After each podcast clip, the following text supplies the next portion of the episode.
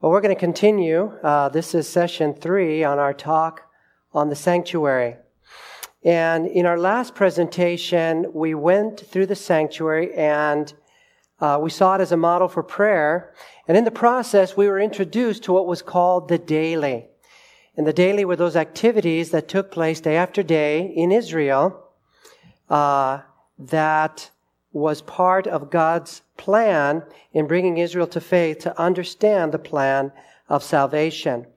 And what we're going to do is we're going to bring that experience into our everyday life because I'm, I'm a firm believer in being very practical. Our walk with Jesus is, uh, is, is something that is very practical. And what the daily teaches us is how to have victory over the power of sin. Does that topic interest you? How to have victory over the power of sin. And it's done with a walk with Jesus. You know, when we, when, if we're going to look at the, as we look at the sanctuary uh, services, if we're going to understand, this is very important, if we're really going to understand the plan of salvation, there's something that we have to come to grips with, and that is that God is serious about sin. He is deadly serious it cost the life of his son to save us. There was no other way. If there was another way, he would have taken that way. There was no other way to save us but to sacrifice his son to save you and me. That tells me that he is very serious about his dealings with sin because sin destroys. And in Matthew, in, in, in, the handout, you should have your handout there. In Matthew chapter 1, verse 21, the angel there, when talking to Joseph, revealed uh, in, a, in a sentence the mission of Christ. He said, And she shall bring forth a son, and you shall call his name Jesus, for he shall save his people from their sin. Okay? Not in it. This is extremely significant, and there's, there's a lot of confusion in the Christian world over this right now, even many within our own ranks. Jesus did not come to save us in our sin. He came to save us from our sin. We have to remember that the angels of heaven sinned and they were kicked and they were they were kicked out of heaven for it. No one is going in that way. Does that make sense? It's vitally important to understand that. And, and so this is actually the focus of Christ's mission and the theme of the sanctuary of how God deals with this problem, not only in the world, but more specifically, even within our own lives. And so what the sanctuary reveals in the end is that the Lord will actually be able to finally destroy sin. Can you say amen to that? But the sad thing is that many many will also be lost in that destruction who refused to give it up. And we certainly do not wish to be part of that. And so the daily actually shows us how to have victory. And I can't wait to share this with you. How to have victory over the power of sin. I'd like to begin once more with a word of prayer. I really appreciate the prayer that was sent up earlier. That touched my heart. I just want to add one more. If you'll bow your heads with me, please. Father in heaven, I so thank you so much for the prayer that my dear brother sent up to you already, and I want to second echo what he said. Lord, we need your presence. However wonderful or eloquently the presentation may be now, if you're not in it, we wasted our time. We might as well gone home taken a nap. Lord, I pray for your presence.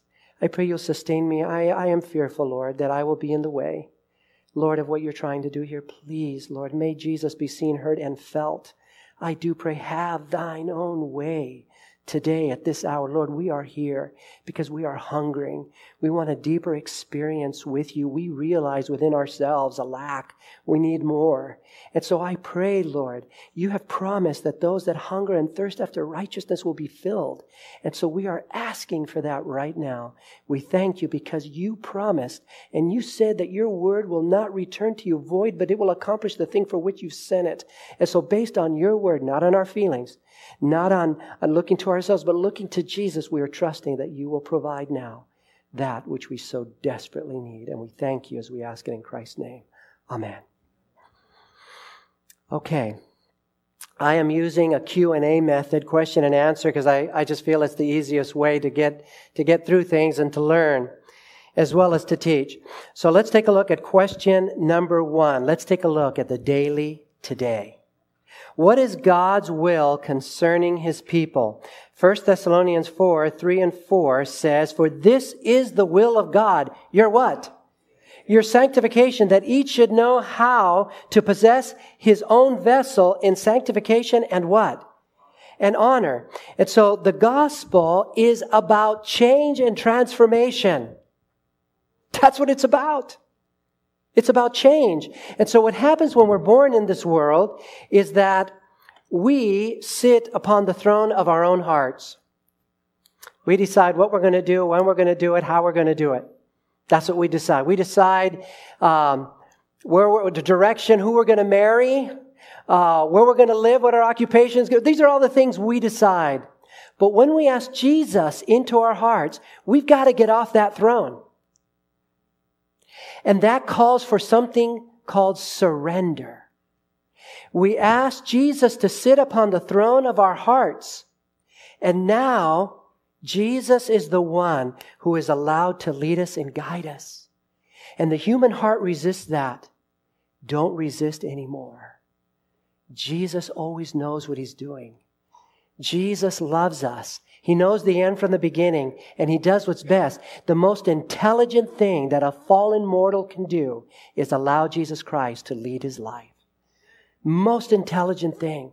So when we're talking about conversion, when we're talking about sanctification, we're talking about surrendering the control of our lives over to Jesus. Now, mind you, Jesus doesn't control us in the way that Satan would if he was given half a chance. Satan's can, all, all Jesus can do is guide us as we allow him to. He is a gentleman. He will never force us against our will. Can you love someone like that?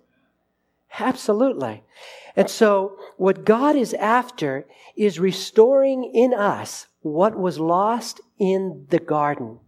When humanity fell, the image of God fell, was lost. You see, God, God is love. Okay?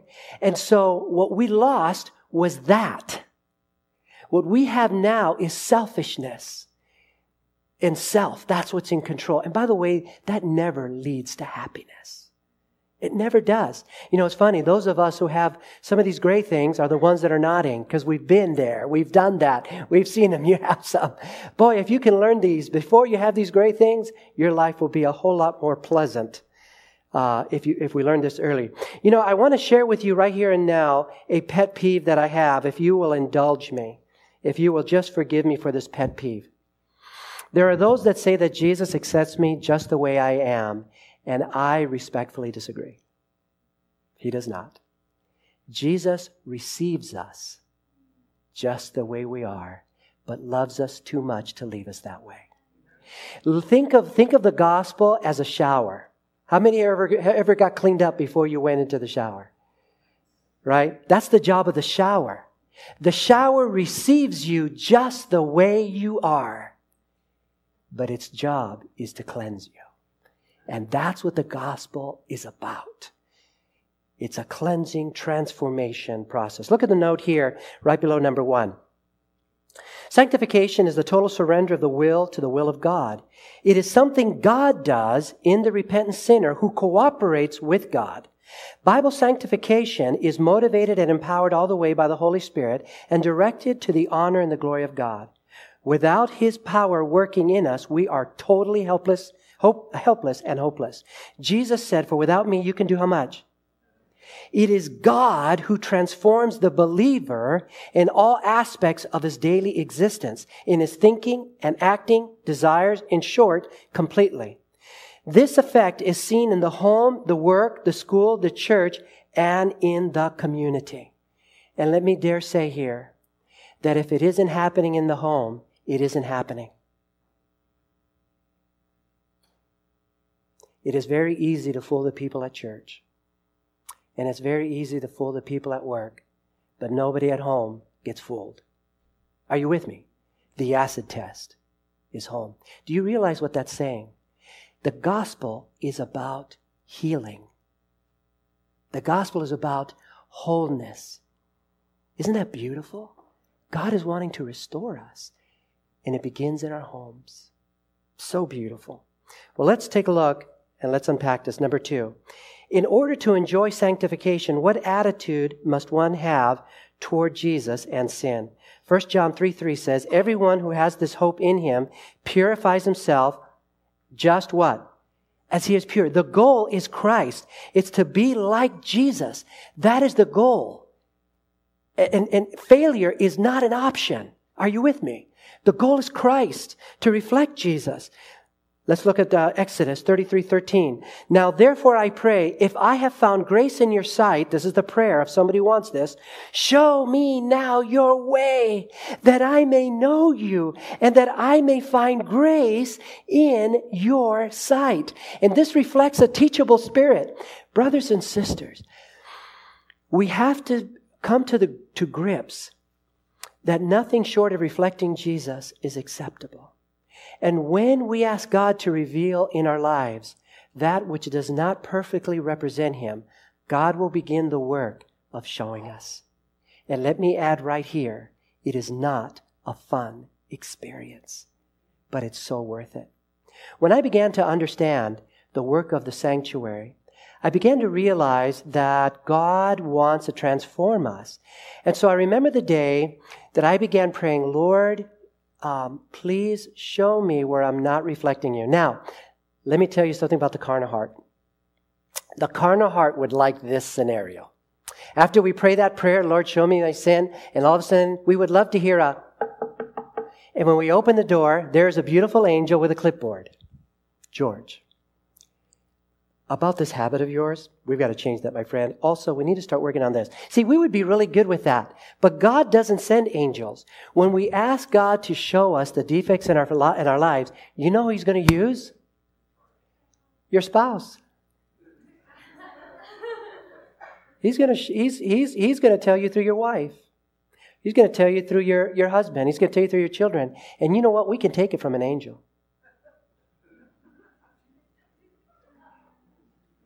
It's only a humble heart that really wants it that's going to get it. And I, when I prayed that prayer, it was a Sunday afternoon and I was watching TV. My wife was in the kitchen doing something. I can hear her banging around in there. And uh, it was a peaceful afternoon. We had, we were newly married. I guess is our second or third year of marriage. Second year of marriage. We didn't have kids. And all of a sudden, my wife came from around the corner and she got right in my face and pointed her finger right in my face. Like that. And uh, she said, George, I need you to be the priest of this house. And then she stomped off down the hallway and disappeared into the bedroom. And I was like, blindsided. I, I was just wa- I was watching the TV, and there had been no argument. I hadn't I hadn't done anything wrong, and all of a sudden, this finger's in my face, and and so, uh, totally ruined what I was watching. It, I, I, just couldn't even concentrate anymore, and I didn't know what to do. You know, she was gone now, and and so uh, I remember I was talking to God. I said, "What was that? I wasn't doing anything." And so I got my Bible because I figured I needed my Bible for this, and and I went for a walk. And I started talking to the Lord, and I was actually what I was doing is I was whining. I said, Lord, I didn't do anything. You saw that. I didn't start that. I didn't do anything. And uh, I got to thinking about what she said about being the priest uh, of the home. And I had heard that uh, expression, but I really didn't know what that meant. I, as I started to squeeze it, I had to honestly say, you know, I, I really don't know what that means. What does it mean to be the priest of your home? I hear it a lot on the radio. I hear people say it. But what does that mean? I mean, obviously, we're not sacrificing anything anymore. So, what does that mean? And and so I um, I began, I remember looking at my Bible. It was a sunny day there in North Carolina. And uh, I remember looking at my Bible and I, and I thought to myself, is it possible that this book will teach me how to be a husband and a father? I had never, I was a new Christian. I had just come back to the Lord. And I thought, will this book teach me how to be a husband? The answer is yes. It does. And so I started reading my Bible and looking at text. I got my concordance and anything and everything that had to do with husband or father. I started reading it. And then I found a very important text. Uh, if you'll open your Bibles, turn with me to Ephesians chapter 5. And this is where the story starts getting really bad. Okay.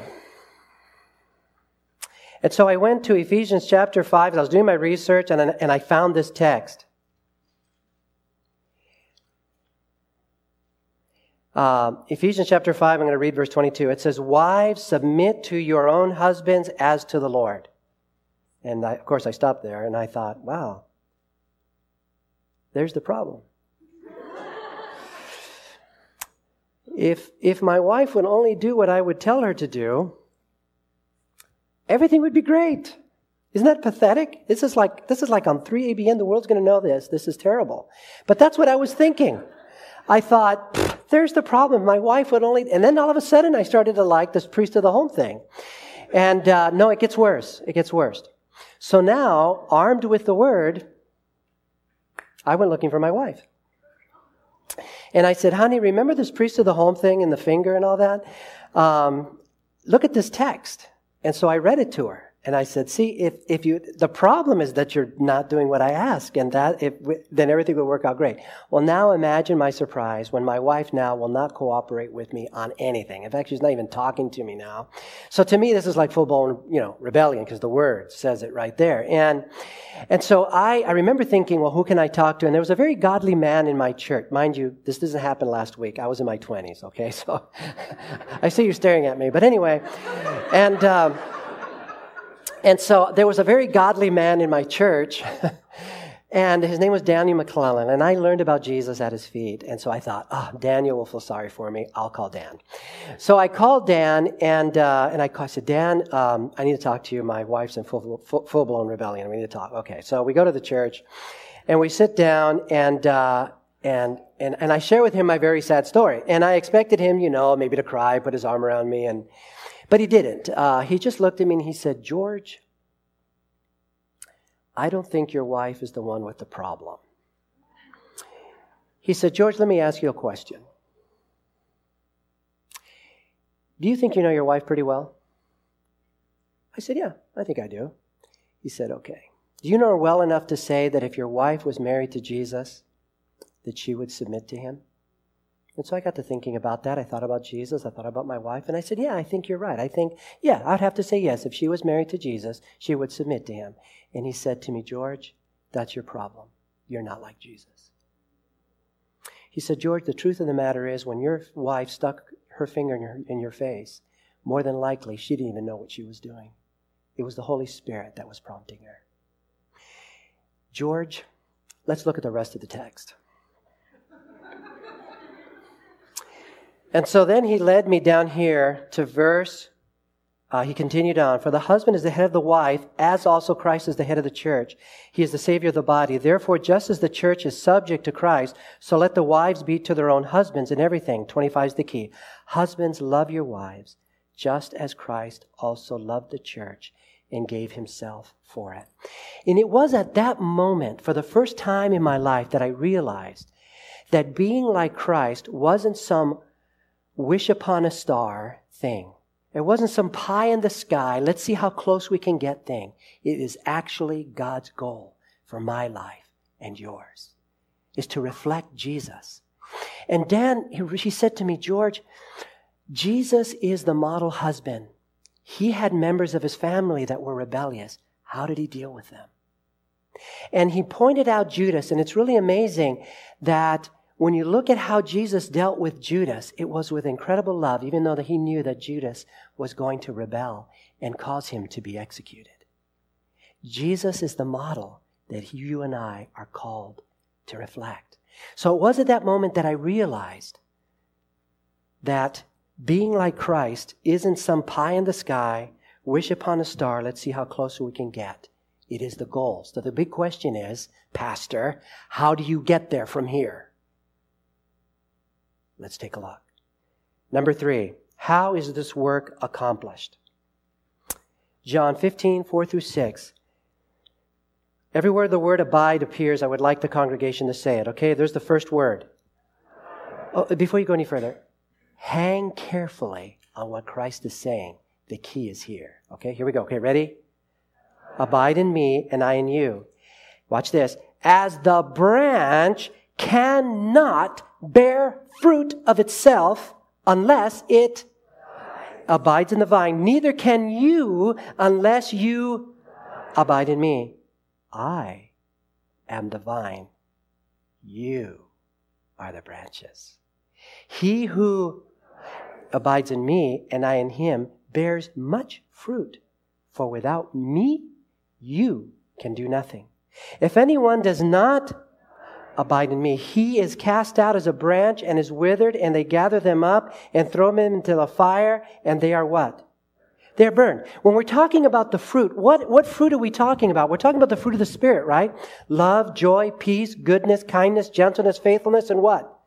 Self control. What Jesus is saying here is that fruit is not the fruit of the branch. It's not your fruit. It's not my fruit. It's the fruit of the Spirit. It's something He does in us. But how? By abiding. And you know, I am not a. Um, I, I grew up in the city. I'm a city slicker, so you have to forgive me here for my drawing. But Jesus used the illustration of a vine and, uh, and the fruit of the vine, right?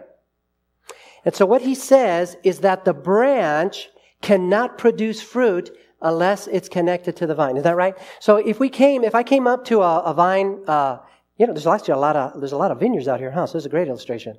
So, and I and I held the microphone up to a bunch of grapes. This is not what you would hear.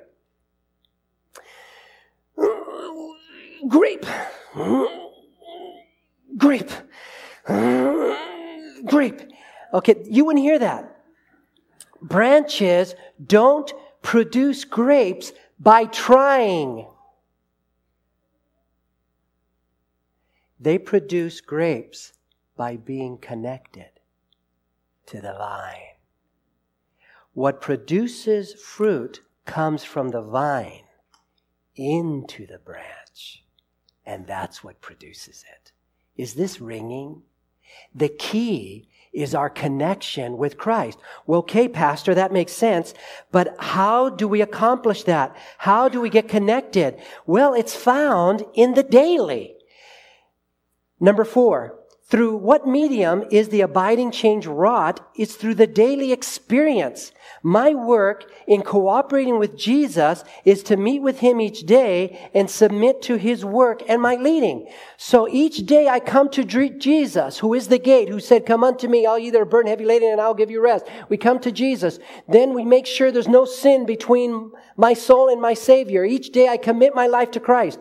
This outer experience is what we call justification coming to Christ, asking forgiveness of our sins, and committing our lives to Him is justification. Jesus gives us victory over the record of sin in our past. He gives us a new past. He gives us the life of Christ as our past.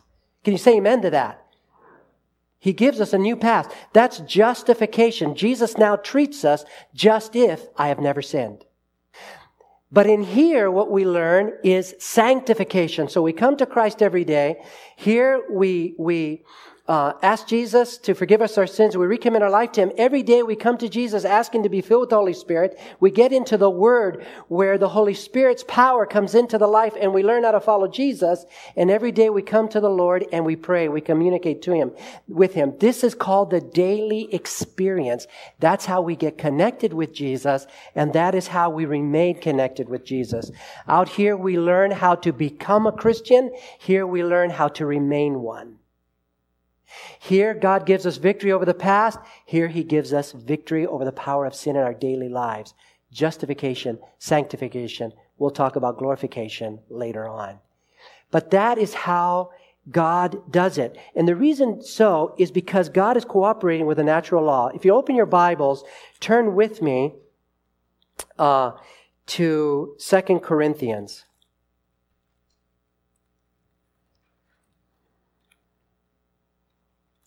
Second Corinthians chapter 3. All right? Now, um, which law is this? Ready? That's gravity. Okay. I don't believe in gravity. That's something somebody made up. Didn't really matter, did it?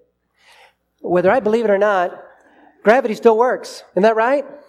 So what I'm going to share with you is a natural law that, that works in the brain. And it's found Second Corinthians. In other words, whether you, we believe it or not, it's working. Second Corinthians 3.18, Paul says, But we all with unveiled face, beholding as in a mirror the glory of the Lord, are being what?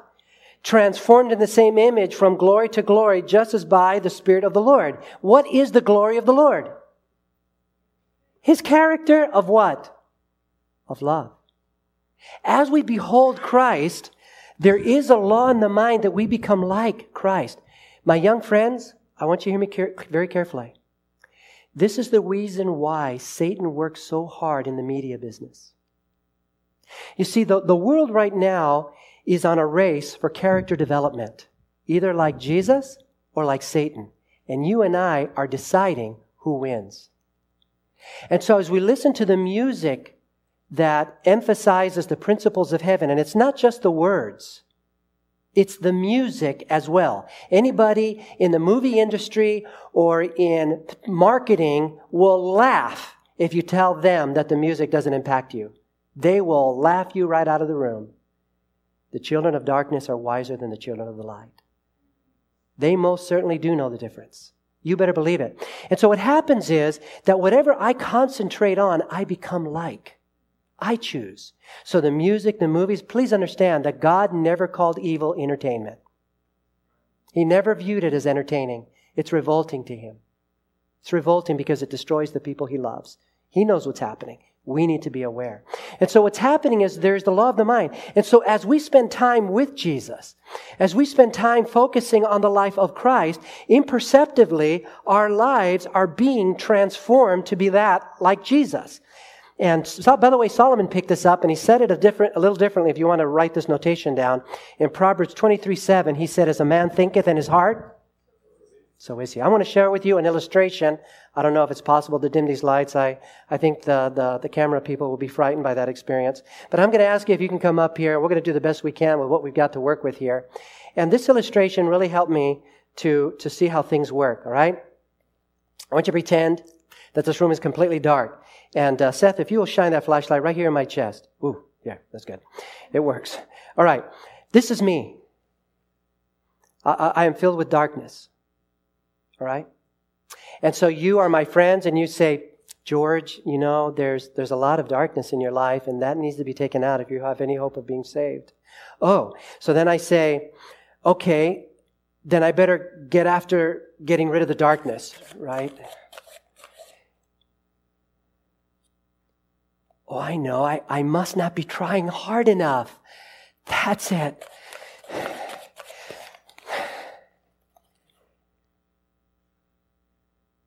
You know, maybe salvation is for other people. Maybe, maybe it wasn't meant for me. Does this sound familiar? It works for others, it just doesn't work for me. But I run into my friend Seth, and uh, I said, Seth, I, I can't get the darkness out of my cup. What, what do I do? And so Seth says, Turn your cup to the light. Oh, you know, there's some light in there now. Amazing. But you know, there's still some shadows.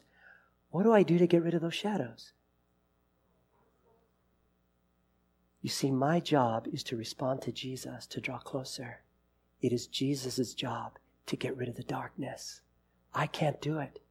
And so, as I turn to Christ and ask Him into my life, as I begin to read the Bible, and as I make the choice to submit my life, as I submit, I am drawn closer and closer and closer until Christ is formed within. Christ in you, the hope of glory. My job is to deal with the distance issue. His job is to deal with the darkness. Thank you. Does that make sense? All right. By beholding, we become changed. And you know, what's so amazing as I, as I look at this is that I come to realize that the things I used to love, I now hate. That's something only God can do. Let's keep going.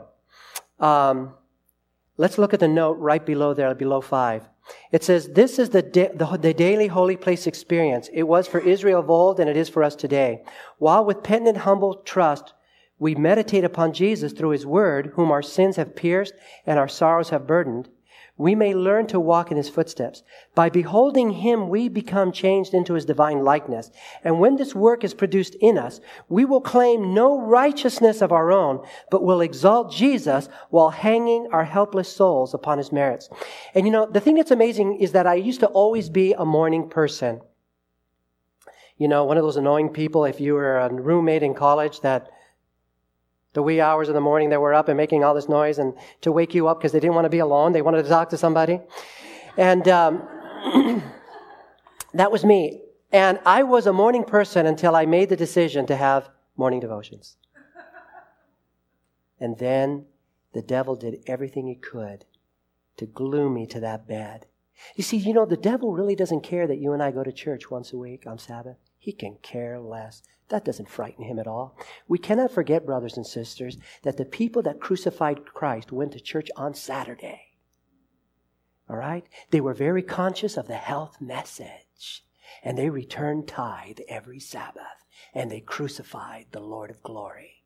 Because they spent no time with him. They didn't know who he was. Could that happen to us? Read carefully the warnings to our denomination. Yes, most assuredly we have to be careful that we don't walk in the path of the people of God at the time of Jesus. And so, the key is to spend that time. The devotional life, the devotional life is where the battle begins. Remember that just showing up to church doesn't make me a Christian any more than me standing in my garage makes me a car. what makes me a Christian is Christ and time with him. Take a look at number five. Where does the power to obey come from? Philippians 2.13, for it is God who works in you both to will, that's the desire, and to do, that's to perform his good pleasure. And so as we spend time with Jesus, he begins to do something in us. When I first, you all don't know what I was like before I knew Jesus. But when I first gave my life to Christ, I had a foul mouth. I gave my youth, sadly, to the Prince of Darkness. How I wish I had given it to Jesus instead.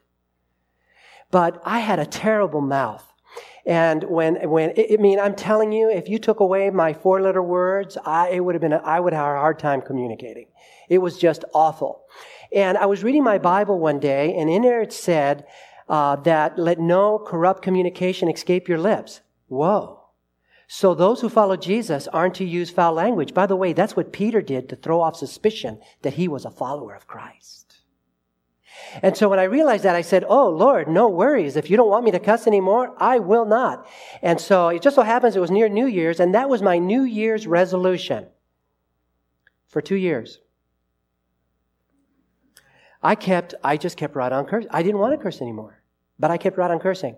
And if you scared me, I cursed. If, you, if I dropped something on my foot and it hurt, I cursed. If I hit my finger, it wasn't even something premeditated. It was just so ingrained in me. And then about the second, uh, about a year and a half into this miserable experience, I finally went to the Lord one day and I said, Lord, and by the way, this whole time I'm continuing my devotional life.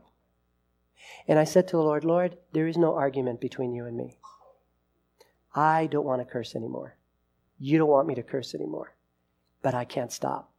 So, Lord, I'm giving you permission. I've tried, I failed. Whatever you need to do to make it happen, you do it. I was so, I was, I was so discouraged. That was my prayer.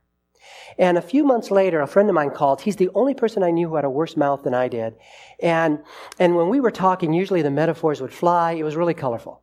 And uh, so we're on the phone, and the whole time, everything he was saying was so painful to me. I was like, oh, that sounds terrible. Yeah, hey, really? That's how it happened, huh? Oh, no kidding. Okay, well, listen, I got to go. See you. Bye.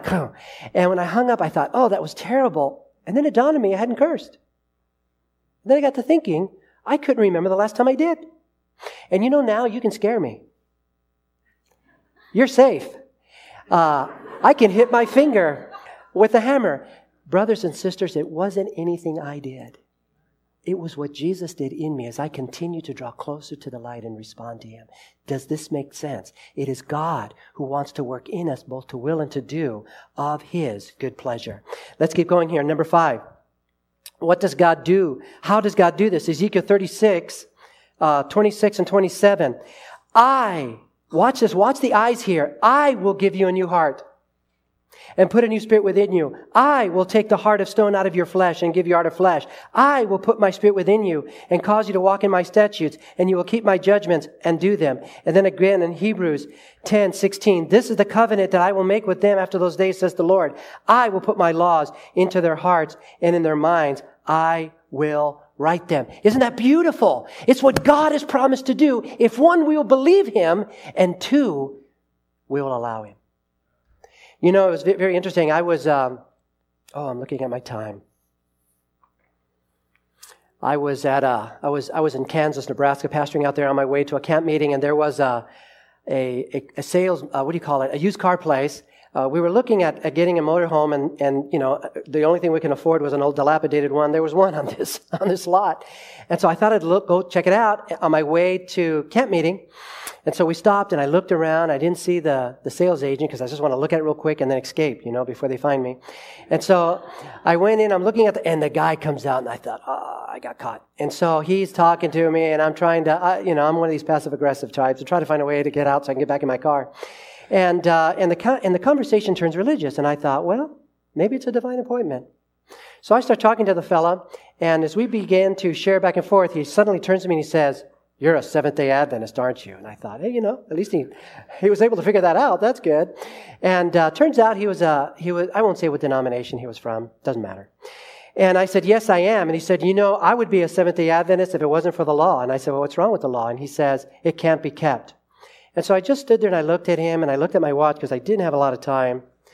And I said, Lord, I don't have time for this. Will you just give me something quick?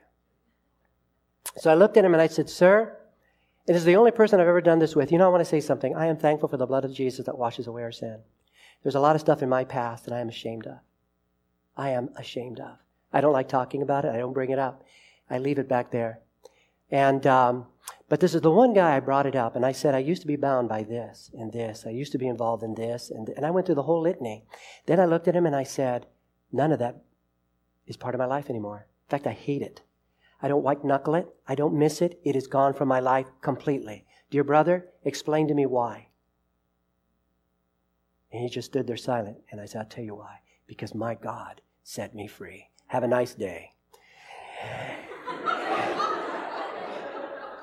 It is God who gives us the power to obey.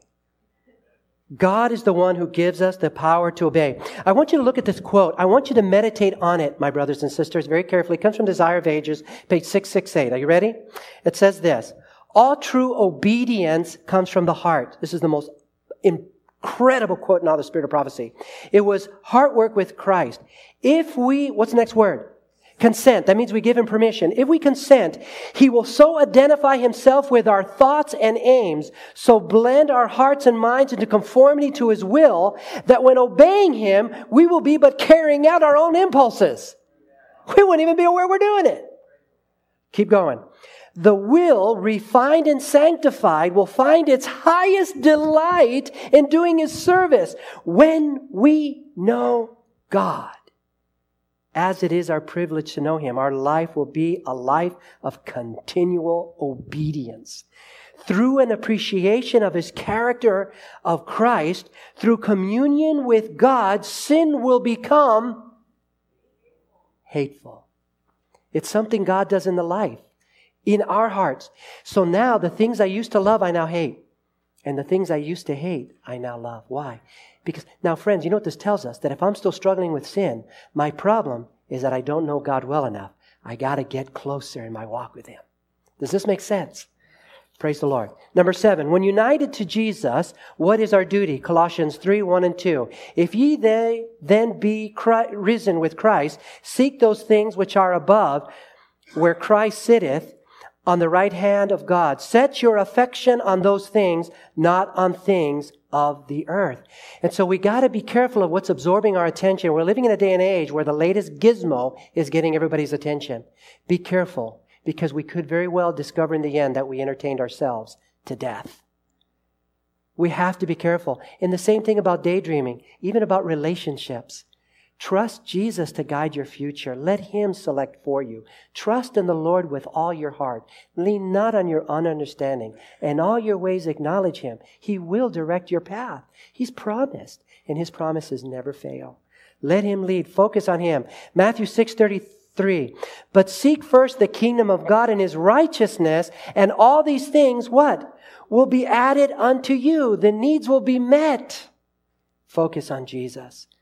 By beholding, we become changed. Number eight, sadly, Paul warned that in the last days, much of Christianity would become like the world. 2 Timothy 3, 1 through 5. But knowing this, that in the last days, perilous times will come. For men will be lovers of themselves, lovers of money, boasters, proud, blasphemers, disobedient to parents, unthankful, unholy, unloving, unforgiving, slanderers, without self-control, brutal, despisers of good, traitors, headstrong, haughty, lovers of pleasure rather than lovers of God. Let me stop right there. Pastor Baute, weren't the bad guys always that way? Yes, they were. We're not talking about the bad guys. Keep reading having a form of godliness, but denying its power.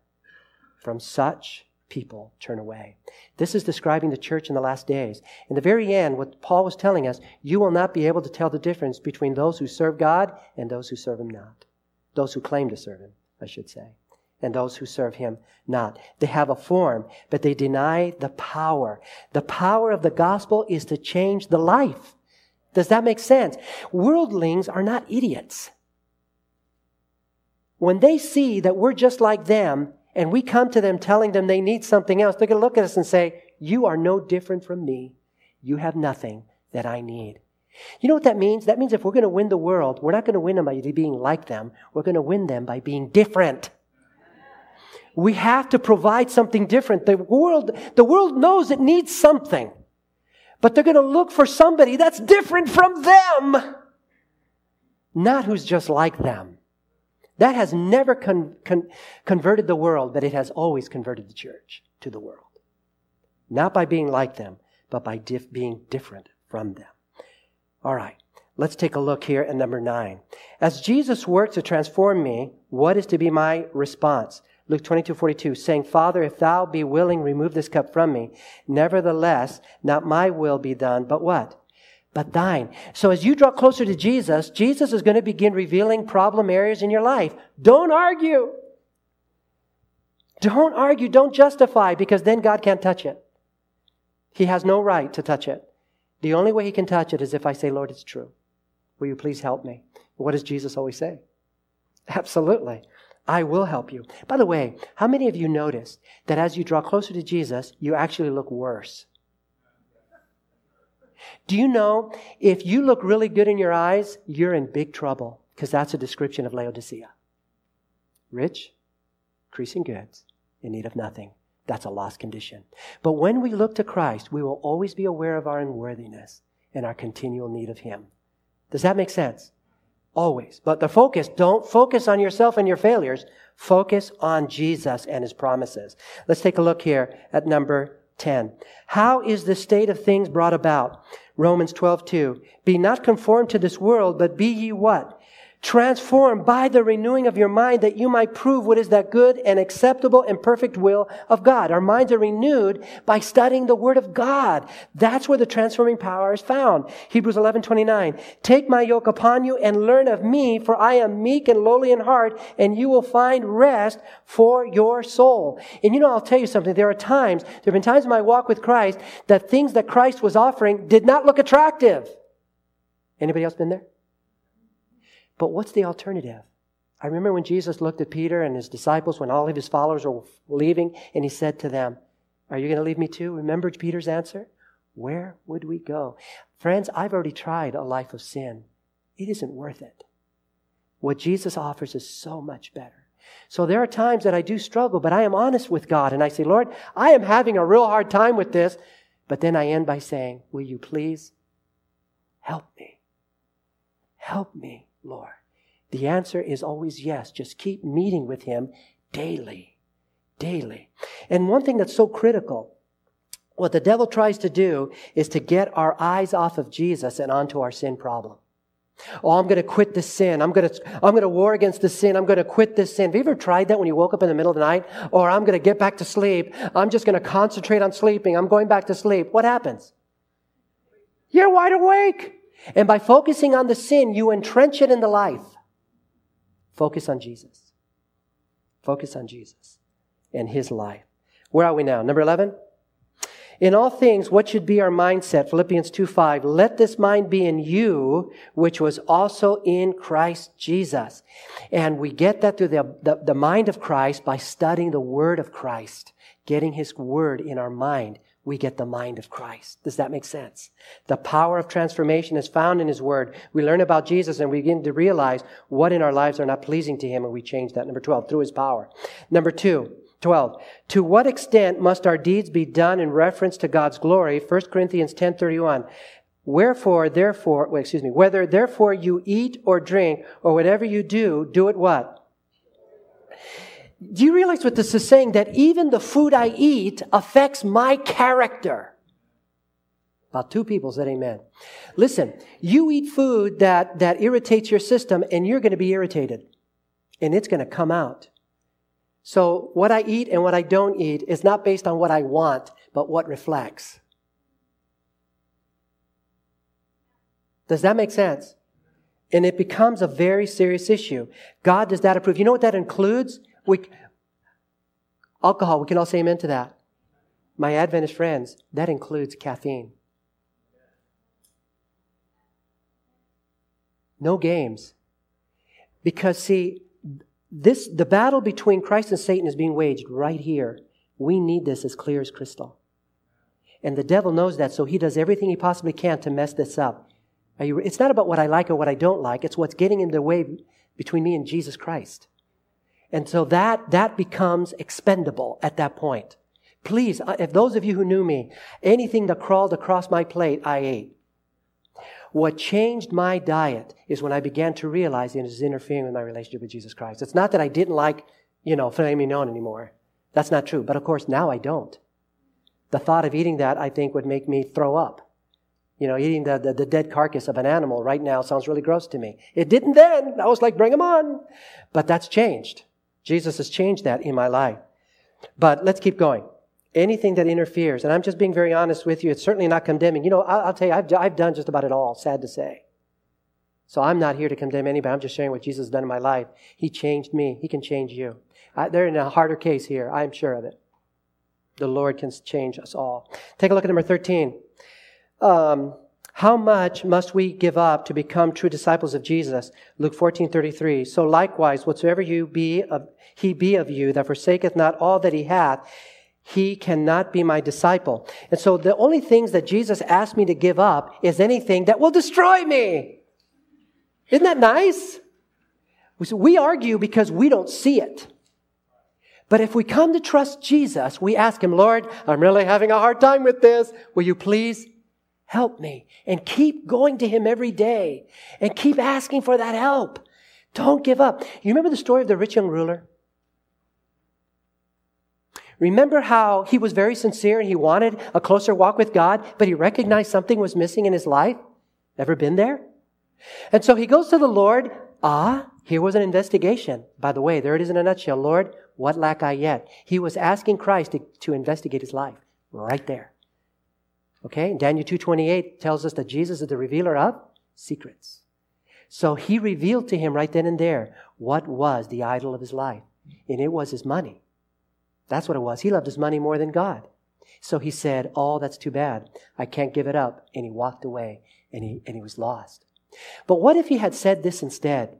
What if he had turned to Christ and he said, What if he would have said, Lord, what you said is true.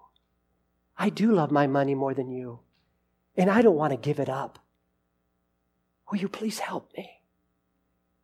Please help me. Do whatever it takes. Do you think Jesus would have helped him? You bet. Number 14.